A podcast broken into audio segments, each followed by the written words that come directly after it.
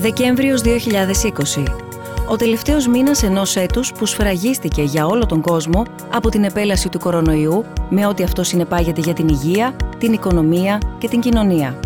Μια άλλη πτυχή όμως της πανδημίας, ίσως λίγο παραμελημένη, ήταν η επίδρασή της στην ψυχική υγεία των ανθρώπων. Έτσι, με την καλεσμένη μας, ψυχολόγο Φωτεινή Τσαλίκογλου, αυτή τη φορά μιλήσαμε ανοιχτά για τον φόβο, το θάνατο, αλλά και την ελπίδα που μπορεί να βγει μέσα από όλο αυτό που μας συνέβη. Βρισκόμαστε σχεδόν 10 μέρες πριν από τα Χριστούγεννα, όμως φέτος δεν μπορούμε να βγούμε, να πάρουμε δώρα τουλάχιστον όπως συνηθίζαμε τις προηγούμενες χρονιές. Δεν μπορούμε να διασκεδάσουμε ή δεν μπορούμε να διασκεδάσουμε όπως διασκεδάζαμε τις προηγούμενες χρονιές. Δεν μπορούμε να κυκλοφορήσουμε σίγουρα πάντως μέχρι αργά τη νύχτα ή να συναντηθούμε με τα αγαπημένα μας πρόσωπα γύρω από το γιορτινό τραπέζι. Βρισκόμαστε σε καραντίνα, για δεύτερη μάλιστα φορά μέσα σε μόλις εννέα μήνες. Παρότι όπως φαίνεται και όπως ακούγεται η ιατρική λύση για τον κορονοϊό βρίσκεται κοντά και με τις οικονομίες όμως, με τις οικονομικές με συνέπειες να είναι ήδη εμφανείς, Υπάρχει μια άλλη ξεχασμένη πλευρά της πανδημίας, μια ξεχασμένη πλευρά του COVID-19, ιστορικά υποχρηματοδοτούμενη, όπως την αποκάλεσε πρόσφατα ο ίδιος ο Παγκόσμιος Οργανισμός Υγείας και δεν είναι άλλη από την ψυχική υγεία.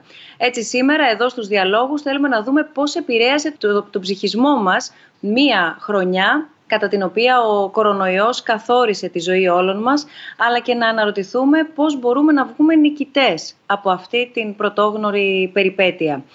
Για να τα συζητήσουμε όλα αυτά, σήμερα έχουμε τη χαρά και την τιμή να έχουμε μαζί μας τη συγγραφέα και καθηγήτρια ψυχολογίας, κυρία Φωτεινή Τσαλίκογλου. Ευχαριστούμε θερμά που είστε μαζί μας. Καλώς ήρθες, Φωτεινή, αν μου επιτρέπεις τον ενικό.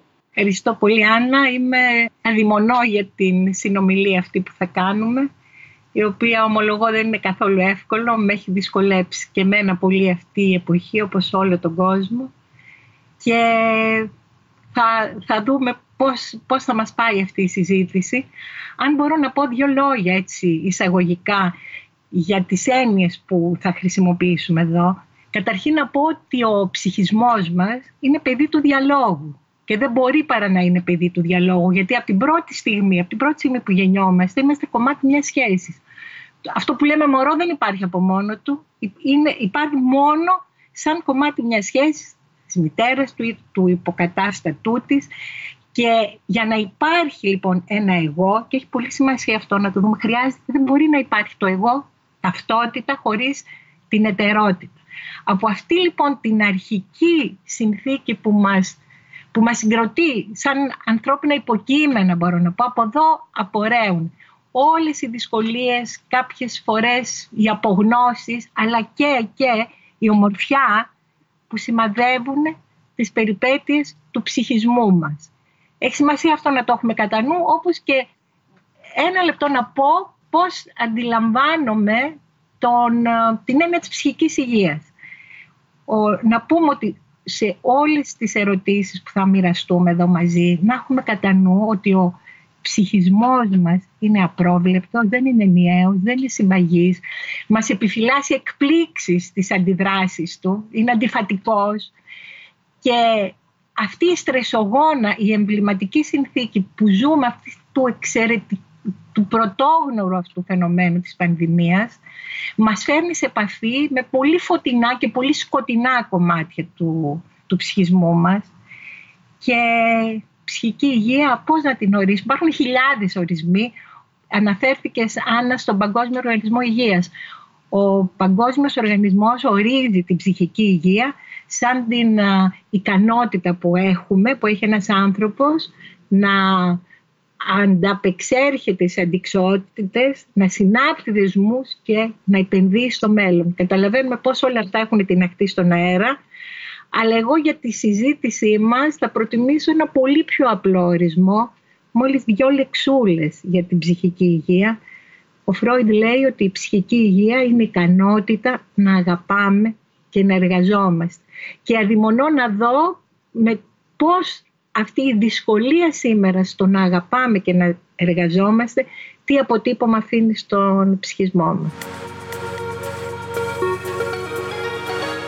Φωτεινή θα ήθελα, αν δεν έχεις αντίρρηση, να ξεκινήσουμε από, από αυτό που λέγαμε νωρίτερα, από τα συναισθήματα αν, αν ρίξουμε μία ματιά και έχοντας συνομιλήσει ε, και αυτές τις ημέρες καθώς προετοιμαζόμασταν για τη σημερινή μας συνάντηση και με τους ε, γιατρούς και συγκεκριμένα με τον Μενέλαο Θεοδωρουλάκη που είναι ο πρόεδρος της Ομοσπονδίας Ψυχικής Υγείας Αργό που υποστηρίζει τη γραμμή που προανέφερα 10306 τα συναισθήματα που εκφράζονται από τον κόσμο και καταγράφονται στη συγκεκριμένη γραμμή είναι ο φόβος για το άγνωστο, γιατί είναι πρωτόγνωρο αυτό που ζούμε, είναι ο φόβος ότι κινδυνεύουν οι δικοί μας άνθρωποι, είναι όμως και ο θυμός, είναι ο εκνευρισμός, ιδίως στους νέους, είναι φυσικά η μοναξιά και η ολοένα αυξανόμενη αγωνία για θέματα διαβίωσης λόγω απώλειας εργασίας ή εισοδημάτων.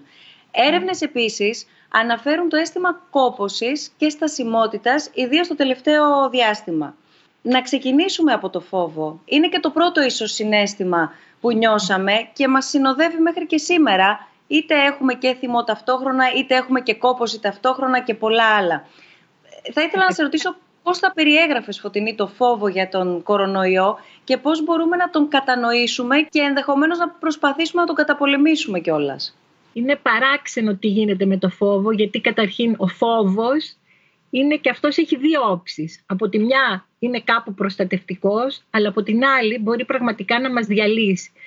Το είχα πει κάποτε ότι ο φόβος μπορεί να είναι μια φυλακή υψηλής ασφαλείας όπου κλεινόμαστε μέσα και για να προστατευτούμε αναγορεύουμε τον άλλον τον ξένο δηλαδή, τον αναγορεύουμε εχθρό μας, διχάζεται ο κόσμος όλος σε καλά και κακά αντικείμενα, αυτή είναι η καταστροφική όψη του φόβου.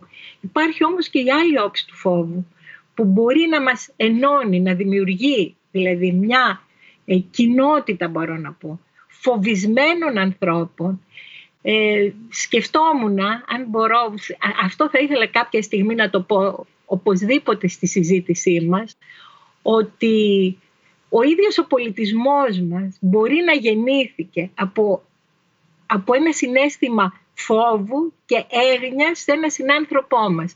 Είναι μια καταπληκτική ιστορία που λέει η, αυτή, η ανθρωπολόγος η Μάργαρετ Μίντ ότι η γέννηση, πότε ξεκινάει ο πολιτισμός μας. Δεν ξεκινάει ούτε όταν βρέθηκαν, λέει, τα κυνηγητικά όπλα ή διάφορα ε, ε, έργα τέχνης σαν αρχή του πολιτισμού θεωρεί ότι ήταν ένα οστό τραυματισμένο αξία, ε, ηλικίας 15.000 ετών που κάποιος έδεσε, κάποιος έσπασε το μυριαίο οστό του και αυτό το μυριαίο οστό δέθηκε από κάποιον άλλον. Κάποιος δηλαδή ένιωσε μια κοινή, ένα κοινό φόβο να τον ενώνει με τον συνάνθρωπό του που είχε το σπασμένο οστό, έσκυψε το έδισε, γιατί στο ζωικό βασίλειο ένα σπασμένο, πεθαίνεις με ένα σπασμένο κόκαλο.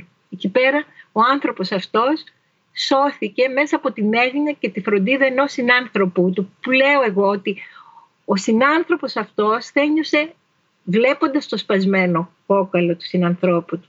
Ίσως ένιωσε ότι μια κοινή μοίρα, ένας κοινός φόβος τον ενώνει μαζί του και φροντίζοντάς τον φροντίζει ταυτόχρονα και αμβλύνει και τον δικό του φόβο.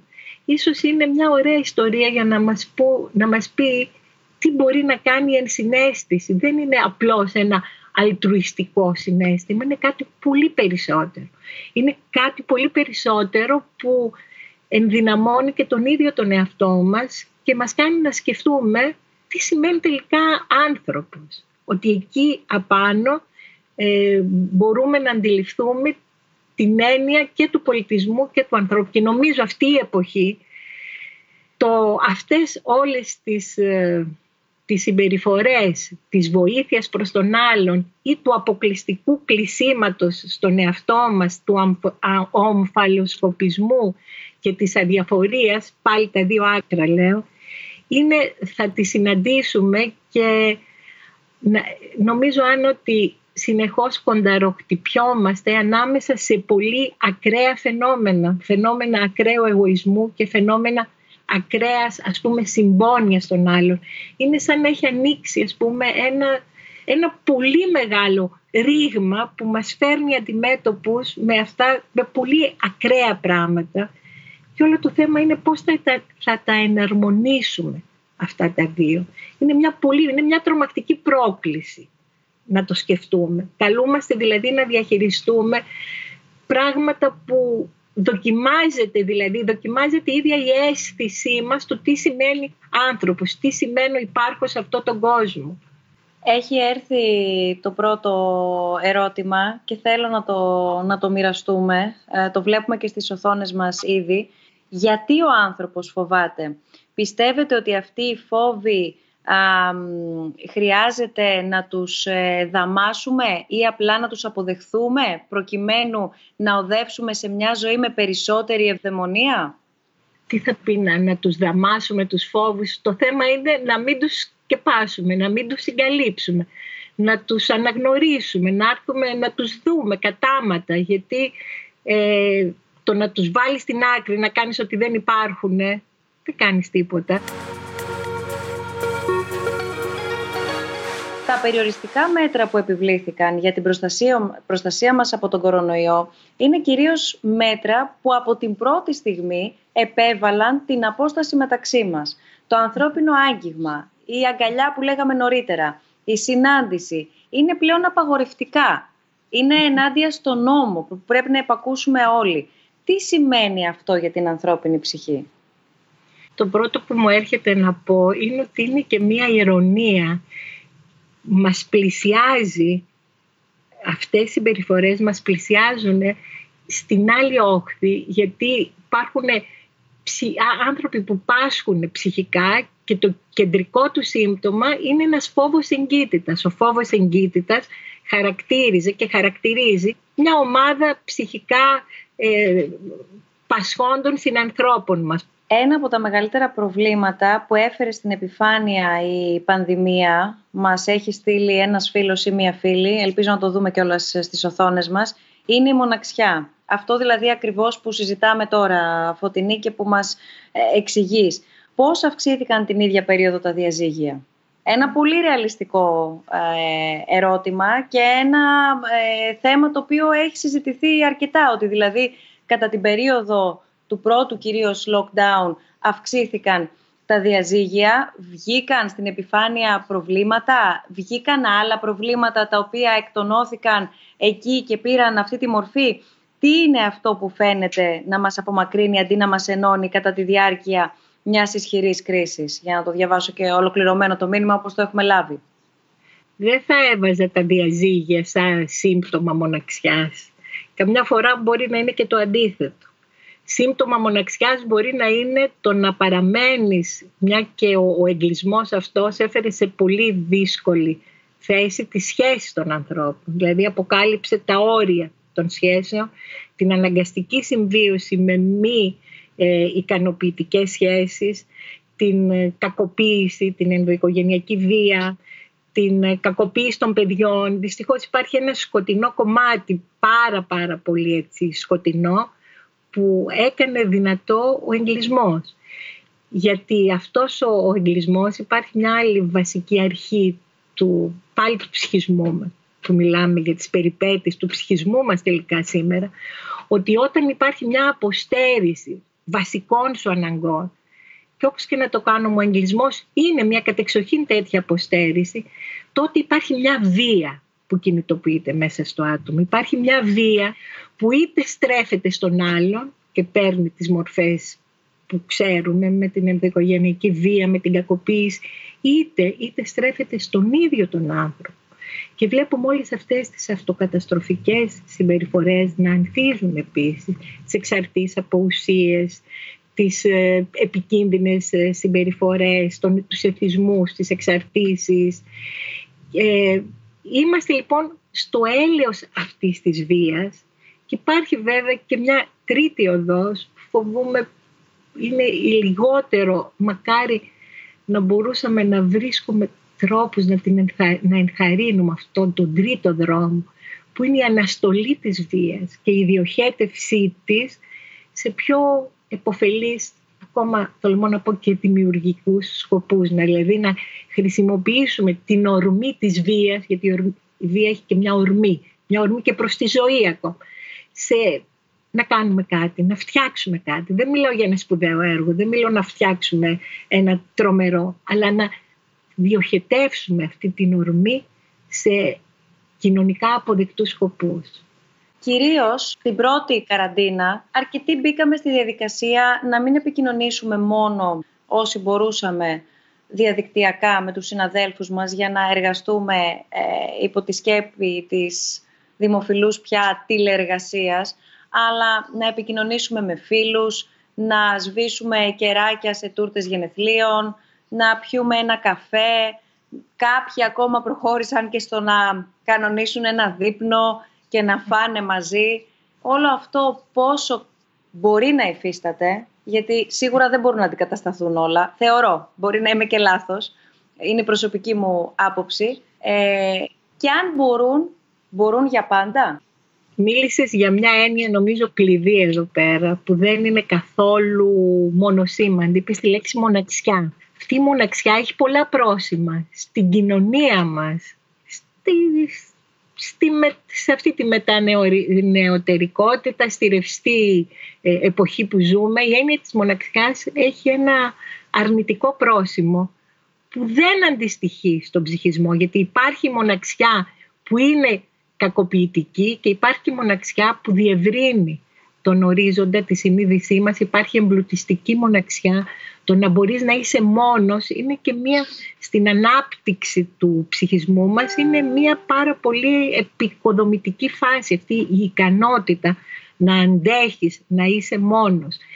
Ε, έχω την αίσθηση ότι η εποχή μας, σαν το διάβολο το λιβάνι τολμώ να πω, αποφεύγει τη μοναξιά.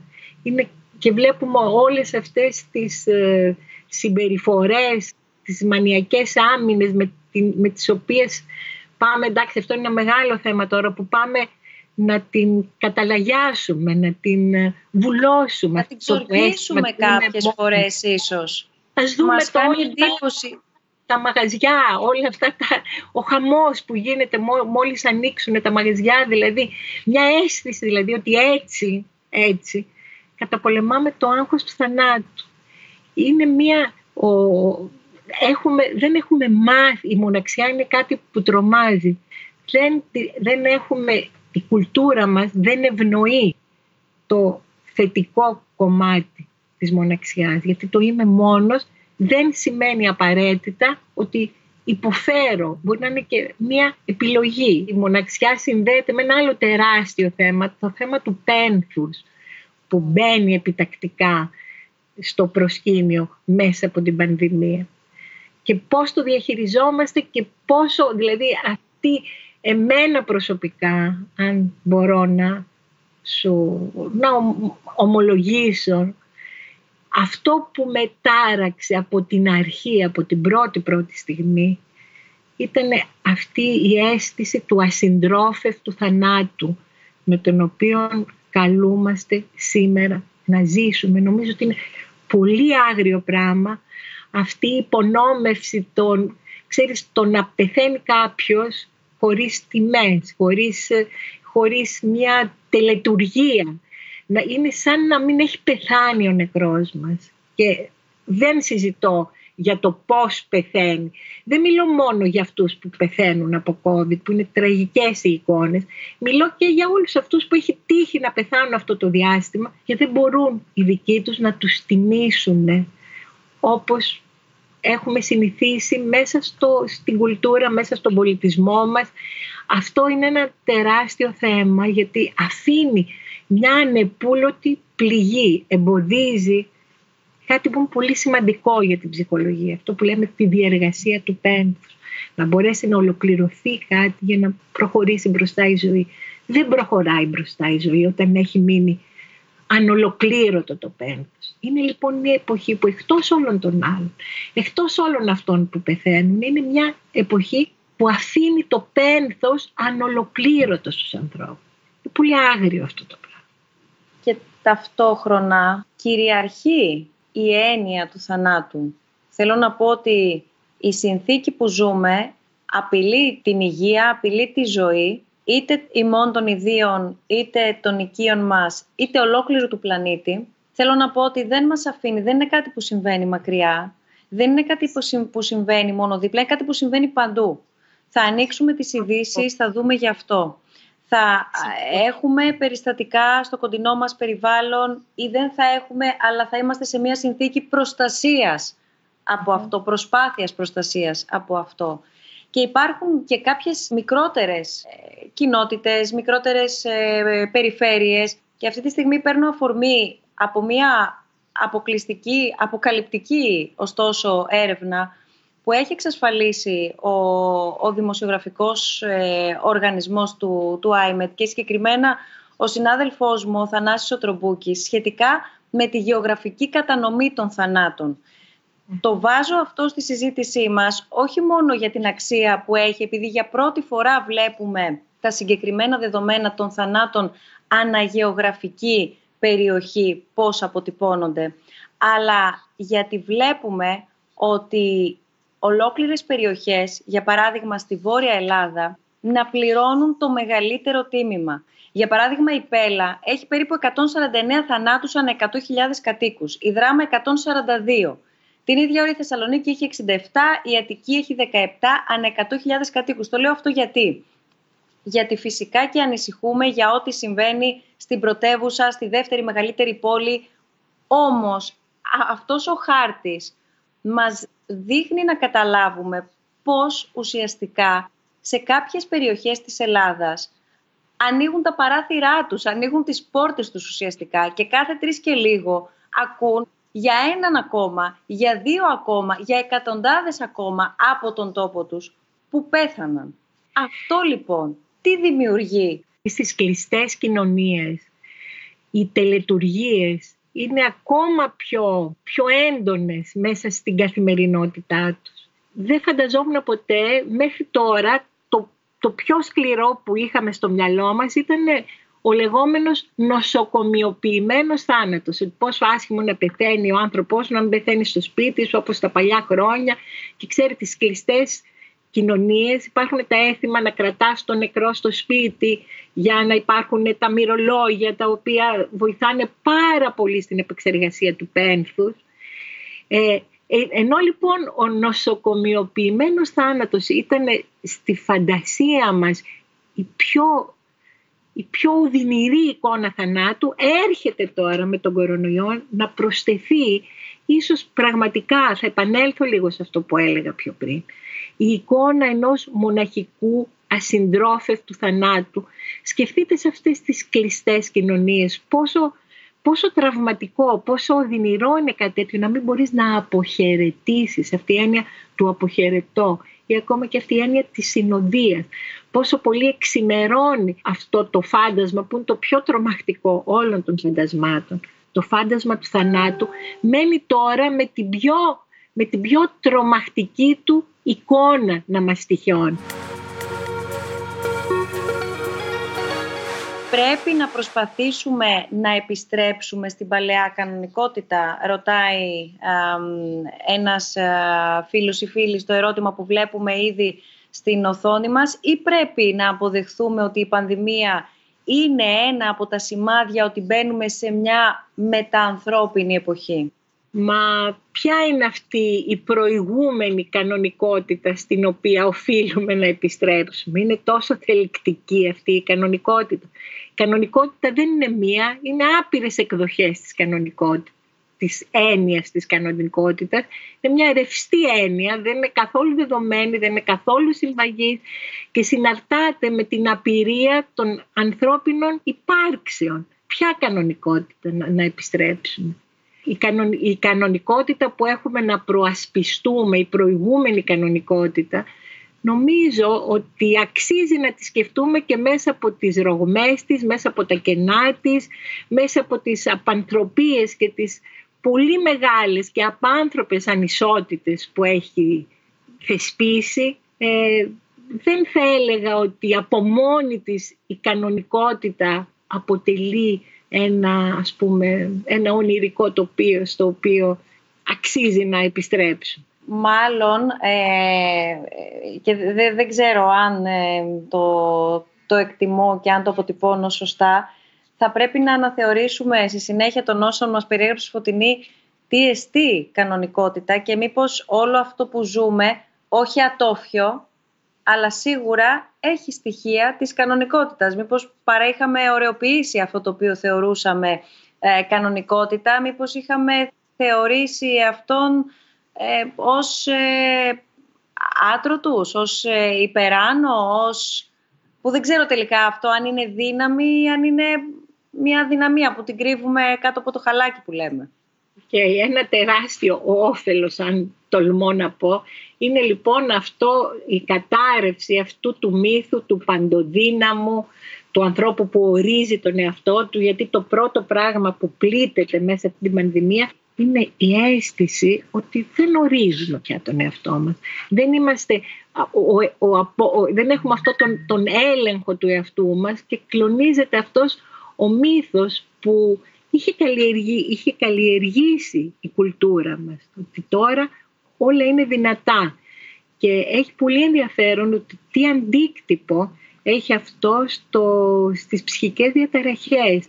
Αναφέρθηκες ε, νωρίτερα Φωτεινή και είδαμε και αναφέραμε μάλλον και από έρευνες τι δείχνουν τα στοιχεία, δηλαδή το πώς η πανδημία επιβαρύνει πέραν όλων των υπολείπων τους ήδη ψυχικά ε, ασθενείς. Για το θέμα λοιπόν αυτό είχαμε τη χαρά να μιλήσουμε με τον ε, Σάντερ Μάρξ, Διευθυντή Ψυχιατρικής Ακριβίας στο Πανεπιστήμιο Κολούμπια, όπου σε συνεργασία με τον ελληνικής καταγωγή Ζώζεφ Γόγος πρωτοπορούν στην έρευνα για την αντιμετώπιση χρόνιων μέχρι σήμερα ψυχικών ασθενειών.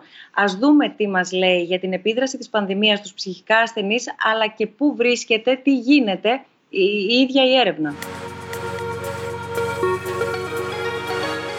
How would you describe the way the fear for the pandemic affected our psychology those past 12 months? The pandemic has had an effect, well, the virus specifically has had an effect on people, on all of us, and on people with mental illness in various ways. What we're learning is that the virus itself can actually get into the brain and cause through both direct and indirect mechanisms all sorts of potential problems in the brain. It could cause inflammation that could lead to the emergence of new onset of mental health related issues that could come up over the course of months or even years after the infection was had by a given individual. So this is something that our field has to study in the coming months and years. In terms of mental health, one of the things that stands out as giving us some room for optimism is, for once, is how efficient the collaboration has been between academia, government, and the private sector into developing a vaccine. What used to take maybe six, seven years from the time a new virus emerged to the development of an, of an effective vaccine would take six to seven years. Now, in a matter of six to seven months, we have a multitude of vaccines, all of which look rather promising. So, to show the efficiency that this can sort of the mobilization of effort, resources, and financial support for a common cause is enormous. Could you explain what is precision psychiatry and its approach on mental health? Yes. Precision psychiatry essentially comes down to the customization of care, so the tailoring of care to the individual patient sitting in front of you. And so that relies on the advancements in three major areas, particularly speaking number one, genetic sequencing, so the, the evolution in the field of genetic sequencing that has allowed us to uncover the genetic causes of psychiatric illnesses. Number two, stem cell technology that we can now take peripheral blood from an individual sitting in front of us and makes blood cells go back, developmentally speaking, in time to become embryonic stem cells and make those develop into any cell of the body, including brain cells. And number three, the advancements in the field of neuroscience. Those three things together have allowed us to come to a point in time where now we can actually figure out what is the cause of an individual psychiatric condition and how can we come up with a new treatment that we tailor to that specific cause. And the idea is by tailoring a treatment to an individual cause of an individual disease, a mental health issue in this case, the effectiveness of that treatment becomes incrementally higher and we can control the side effects much better as well. Πιστεύεις, Φωτεινή, ότι υπάρχουν και άλλες θετικές πλευρές που ενδεχομένως μπορούσαμε να, να δούμε ως προς τον επαναπροσδιορισμό μας λόγω του εγκλισμού; Σαν να μας ανάγκασε δηλαδή η καραντίνα να κάνουμε ένα διάλειμμα από αυτό που λέγαμε και νωρίτερα, από την καθημερινότητα, όχι την κανονικότητα, την καθημερινότητα και να κοιτάξουμε προς το εσωτερικό της ψυχής μας ο καθένας από εμάς και η κάθε μία. αυτός ο, ο διχασμός που δεν, ποτέ δεν υφίστατο στην πραγματικότητα, αλλά ζούσαμε σαν να υφίσταται, από εδώ εμείς οι γη στο πνεύματι και από εδώ όλοι οι άλλοι. Λοιπόν, δεν υπάρχει αυτό το πράγμα. Ποτέ δεν υπήρχε. Ζούσαμε σαν να υπάρχει και τώρα είναι μια δυστυχώς χρυσή θα πω, θα πω χρυσή όταν γύρω μας γίνεται αυτός ο χαμός, θα πω όμως μια χρυσή ευκαιρία, εν πάση περιπτώσει, να φύγει αυτό το διαχωριστικό που νομίζω είναι έμβλημα και πολλών άλλων διαχωριστικών που δομούν την κοινωνία μας. Είναι μια κοινωνία που αρέσκεται πολύ στα διαχωριστικά, ίσως βρίσκει μια πολύ επισφαλή ασφάλεια να ε, στηρίζεται πάνω σε αυτά τα διαχωριστικά. Θέλω μαζί να παρακολουθήσουμε όσα μας έχει πει σε συνέντευξη που μας ε, παραχώρησε ο καθηγητής Harold Koplevich από το Child Mind Institute της Νέας Υόρκης, ο οποίος ειδικεύεται στην ψυχική υγεία παιδιών και εφήβων. I think it's pretty important for us to recognize that before COVID, we had one out of five children who suffered with a mental health disorder. So those are the most common illnesses of childhood and adolescence. And since COVID and the stressors of COVID, the financial uncertainty, the risk to health, these very big life events have had an effect on almost every child's mental health. Να ρωτήσω, Φωτεινή, στο βαθμό βεβαίως που, που επιτρέπεται, πώς εσύ βίωσες και εξακολουθείς να βιώνεις όλη αυτή τη συνθήκη. Εγώ φοβούμαι. Λέω και εγώ φοβούμαι ενοχικά θα το πω λίγο ότι είμαι από την, την άλλη όχθη. Νιώθω ότι είμαι προστατευμένη. Πολύ συχνά αναλογίζομαι το βάρος αυτής της προστασίας. Μιλώ ειλικρινά. Ε, δεν το υποδίωμαι αυτό, το νιώθω. Ε, γιατί και στο επίπεδο της σχέσης αλλά και στο επίπεδο της δημιουργικότητας δεν άφησα, προσπάθησα να μην καταβληθώ. Αυτό έχει πολύ μεγάλη σημασία. Ας πούμε μέσα στον, στον εγκλισμό γράψαμε με την Τασούλα την Επτακύλη, ανταλλάσσαμε γράμματα που έγιναν ένα είδος ημερολογίου καραντίνας. Αυτό το μοίρασμα ήταν ήδη κάτι που με... είχα την αίσθηση ότι ακόμα και τα, τα μαύρα σκοτάδια, ακόμα και οι τρύπες, ακόμα και οι αϊπνίες, οι εφιάλτες θα μπορούσαν να γίνουν αντικείμενο ε, μιας καταγραφής, να αναδειχθούν μέσα από τη γραφή, μέσα σε ένα γράμμα. Σε όλη μου τη ζωή ήταν ο δικός μου τρόπος να μπορώ να διαχειρίζομαι την οδύνη μέσα από τη γραφή. Λοιπόν, νιώθω τον εαυτό μου, ακόμα και μόνο μόνο μέσα από αυτό, ότι σαν συγγραφέας έχω ένα προνόμιο. Να μπορώ να αναδεικνύω γράφοντας ακόμα και τα πιο σκοτεινά κομμάτια και την ώρα που τα περιγράφεις, την ώρα που τα καταγράφεις, ήδη κάτι μεταβολίζεται, κάτι περνάει και μεταμορφώνεται. Η οδύνη, ακόμα και το μεγαλύτερο σκοτάδι, περνάει μέσα από αυτή τούτη την καταγραφή από τη μεριά της, ε, της ζωής. Όπως έχουμε αναφέρει ήδη ε, επανειλημμένα στη σημερινή μας ε, συζήτηση, η ψυχική υγεία είναι εμφανώς υποτιμημένη είναι ταμπού, είναι στίγμα, είναι αυτό που θέλουμε να κρύψουμε, είναι αυτό που θέλουμε μέσα στα ίδια μας τα σπίτια να κάνουμε ότι δεν υπάρχει. Αυτό λοιπόν αντανακλάται σε πολλά στρώματα, ακόμα και θεσμικά εννοώ. Σύμφωνα με τον Παγκόσμιο Οργανισμό Υγείας λέγαμε στην αρχή ψυχική υγεία είναι μια ξεχασμένη πλευρά της πανδημίας. Τι πρέπει να γίνει για να δώσουμε σε αυτό το ζήτημα την προτεραιότητα που χρειάζεται και γιατί δεν έχει γίνει αυτό μέχρι τώρα. Συζητήσαμε το, το συγκεκριμένο σημείο όλου αυτού του θέματος με τον Ανδρέα Δρακόπουλο, πρόεδρο του Ιδρύματος Σταύρος Νιάρχος, με αφορμή μεταξύ άλλων και την ενίσχυση που έχει δώσει εξ αρχής το Ίδρυμα Σταύρος Νιάρχος, Νιάρχος διεθνώς από την, ε, με το που ξέσπασε η πανδημία σε προγράμματα τα οποία σχετίζονται με την ψυχική υγεία. Παράλληλα βέβαια με την ευρύτερη πρωτοβουλία του Ιδρύματος για την υγεία. Τα τελευταία χρόνια παρατηρούμε πολύ σημαντικές εξελίξεις στον τομέα της έρευνας στην ψυχική υγεία, πράγμα που μας επιβεβαίωσαν νωρίτερα α, κατά τη σημερινή μας συζήτηση τόσο ο Dr. Harold Koplevich από το Child Mind Institute, όσο και ο Dr. Sander Marks, Διευθυντής Ψυχιατρικής Ακριβίας του Πανεπιστημίου Κολούμπια. Ποια θα πρέπει να είναι, κατά τη γνώμη σας, η στάση της διεθνούς κοινότητας αυτή τη στιγμή, ώστε να ενισχύσει ακόμα περισσότερο τόσο τους ασθενείς, όσο όμως και τους επιστήμονες ψυχικής υγείας; Είναι θέμα ηγεσίας ε, και όχι μόνο στον υγειονομικό κλάδο, μια, μιας γενικής, ακόμα και πολιτικής ηγεσίας στο να, στο να βοηθήσουν όλοι μαζί, στο να γίνει πιο πολύ φόκους η ψυχική υγεία γενικά. Και οπότε τώρα είναι μια ευκαιρία, γιατί το θέμα είναι ακόμα ζεστό, ε, στο να γίνουν όλες οι ενέργειες που χρειάζονται, ώστε να ενδυναμώσουν τις υποδομές της ψυχικής υγείας.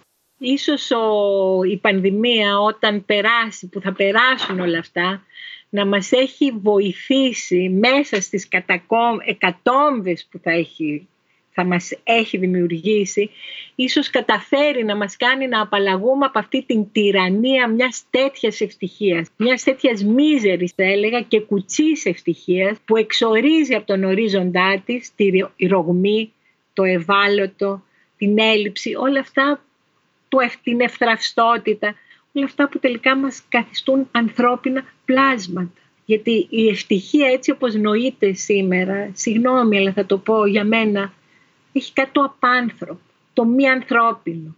Ενώ η αψεγάδιαστη, η, η, η αψεγάδιαστη, η, η πληρότητα μιας δίθεν ευτυχίας που δεν έχει ρογμές, που δεν έχει διαρροές, που δεν έχει χάσματα, Νομίζω, νομίζω, νομίζω, θέλω να ελπίζω δηλαδή, ότι θα καταφέρουμε να αγαπήσουμε αλλιώς αυτό που λέμε άνθρωπος, αυτό που λέμε άνθρωπο.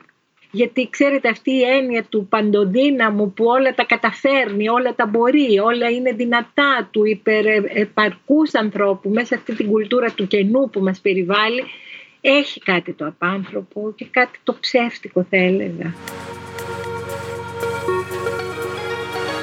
Θα ήθελα λοιπόν να σας ευχαριστήσουμε πάρα πολύ για τα μηνύματά σας. Θα ήθελα προσωπικά αλλά και εκ μέρους της ομάδας των διαλόγων του Ιδρύματος Σταύρος Νιάρχος και του Δημοσιογραφικού Οργανισμού IMED Φωτεινή να σε ευχαριστήσω ιδιαιτέρως για την πολύ ενδιαφέρουσα συζήτηση για ένα θέμα το οποίο θέλει να είμαστε όλοι από όποια σκοπιά και αν μιλάει ή συμμετέχει ο καθένας τόσο αποστασιοποιημένος όσο και μέσα όμως εστιασμένος στον πυρήνα. Σε ευχαριστώ πάρα πολύ. Να πούμε γιατί... χωρίς ψυχική υγεία, Άννα, δεν υπάρχει υγεία και άρα δεν υπάρχει ζωή. Χωρίς ψυχική υγεία λοιπόν δεν υπάρχει ζωή. Γι' αυτό ήταν πολύ σημαντικό όλα αυτά που άκουσα τελευταία που σκοπεύει το Ίδρυμα να κάνει. Είναι εντελώς από τη μεριά της ζωής, περιφρουρεί τη ζωή δηλαδή. Και αυτό πραγματικά είναι ανακουφιστικό να υπάρχει. Ευχαριστώ πολύ για ακόμα μία φορά για τη σημερινή μας συζήτηση. Θέλω να δεσμευτούμε ότι θα ανανεώσουμε τη συνάντησή μας το 2021, γιατί σίγουρα υπάρχουν... Χτυπάει κάπως. Το 2021, το 2021.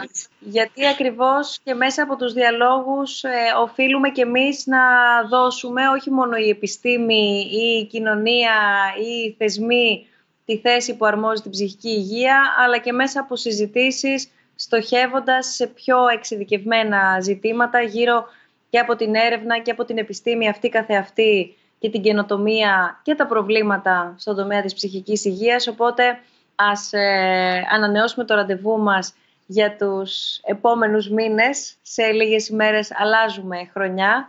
Ας μην την ξεχάσουμε αυτή τη χρονιά. Εγώ προσωπικά αναρωτιέμαι πώς μπορούμε να την ξεχάσουμε αλλά ας επιλέξουμε να μην την ξεχάσουμε αυτή τη χρονιά, γιατί υπήρξε, άρα μάλλον για κάποιο λόγο υπήρξε.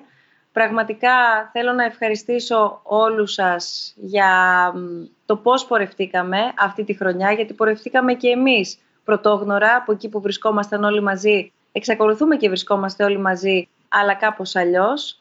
Από εμένα λοιπόν και όλη την ομάδα των διαλόγων και εκ μέρους του Ιδρύματος Σταύρος Νιάρχος ευχόμαστε από καρδιάς υγεία, σωματική και ψυχική για το νέο έτος. Να είστε όλοι και όλες καλά. Γεια σας. Καλή μας χρονιά.